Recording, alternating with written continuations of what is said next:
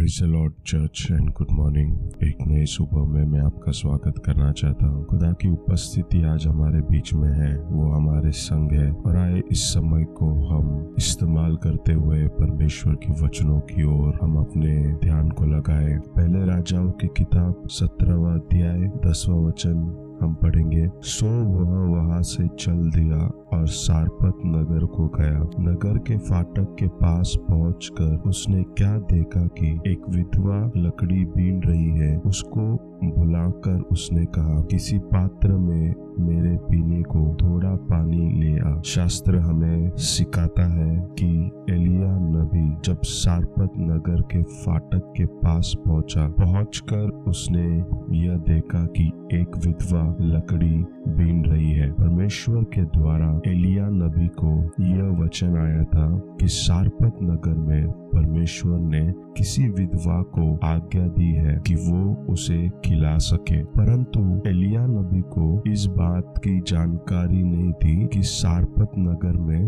वो विधवा कहाँ रहती है? उसका घर क्या, कहाँ है? उसके द्वार पर वो कैसे पहुँच सकता है? इसकी जानकारी उसे नहीं थी, परंतु परमेश्वर का अनुग्रह और परमेश्वर का अलौकिक कार्य ऐसा है कि नगर के फाटक के पास पहुंचकर ही एलिया नबी ने उस विधवा को देखा। वचन कहता है, एक विधवा को देखा जो लकड़ी बीन रही थी और एलिया नबी अपने भीतर से जान चुका था कि यह वही विधवा है जिसके बारे में यहोवा ने उसे वचन दिया था। एलिया ने विश्वास किया और विश्वास से उस विधवा को बुलाकर उससे कहा, किसी पात्र में मेरे पीने को थोड़ा पानी लिया खुदा के लोगों, आज की सुबह मैं आपके ऊपर घोषणा करना चाहता हूँ कि आपका चमत्कार फाटक के पास उपस्थित है। आज आपको आपके चमत्कार के लिए नगर में खोज करने की आवश्यकता नहीं है। उसकी तलाश में जाने की आवश्यकता नहीं है। जैसे हम फाटक पर पहुँचेंगे, फाटक पर परमेश्वर ने एक चमत्कार को हमारे लिए तैयार किया है। खुदा के लोगों, हमें समझना है कि हमारा परमेश्वर कैसे कार्य करता है हमारा परमेश्वर देरी नहीं करता है।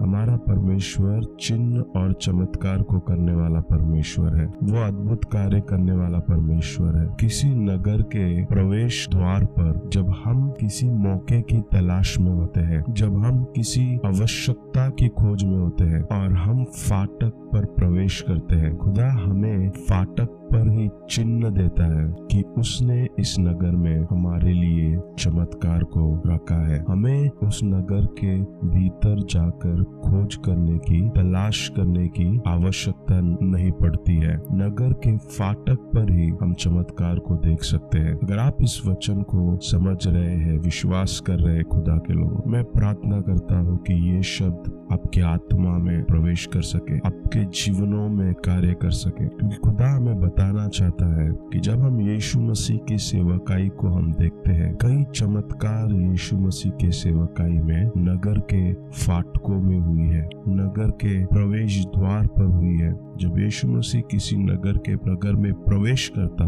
उस समय में अद्भुत कार्य होने लगते, उस समय में दुष्ट आत्माएँ प्रकट होने लगते। उस समय में बीमार, अंधे उसे, उसके नाम को पुकारने लगते। उसी समय में कोई किसी मरे हुए को गाड़ने के लिए ले जाया करते। खुदा के लोगों, मैं ये घोषणा करना चाहता हूँ आपके जीवन में कि आपको नगर में जाकर अपने आप को स्थापित करने की आवश्यकता नहीं पड़ेगी कि आप परमेश्वर के चमत्कार को देखें। लेकिन जब आप नगर में प्रवेश करेंगे, आप एक चमत्कार को देखेंगे और वो चमत्कार आपको स्थापित करेगी उस नगर में, उस नए मौके में, उस नए स्थान में जहाँ पर आप प्रवेश कर रहे हैं, एक चमत्कार आपको स्थापित करेगी, एक चमत्कार आपकी घोषणा करेगी, एक चमत्कार ये बताएगी कि परमेश्वर के पुत्र प्रवेश कर रहे हैं। क्या आप इस चिन्ह को समझ सकते हैं? क्या आप बता सकते हैं? परमेश्वर ने आपके लिए किस स्थान में कैसी प्रबंधों को किया है? मैं विश्वास करता हूँ कि शब्द ने आपकी सहायता की होगी। खुदावन आपको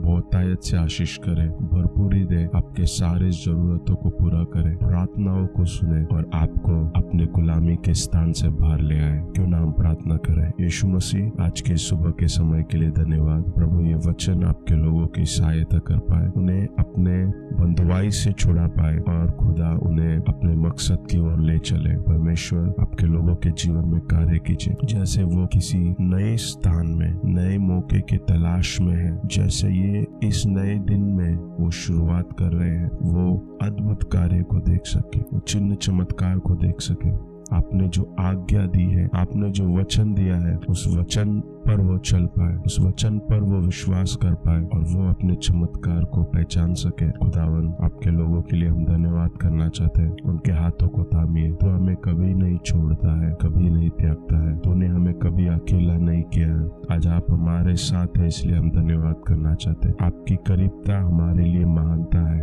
आपकी उपस्थिति के बिना हम जीवित नहीं रह सकते हैं। हमें अगुवाई कीजिए। यीशु के नाम से मांगते हैं। हमें मैं विश्वास करता हूँ कि इस शब्द ने आज आपके जीवन में अलौकिक द्वारों को खोला है। खुदा के लोगों, मसीह में आगे बढ़ते रहिए। प्रभु आपके जीवन में अद्भुत कार्य करना चाहता है। God bless you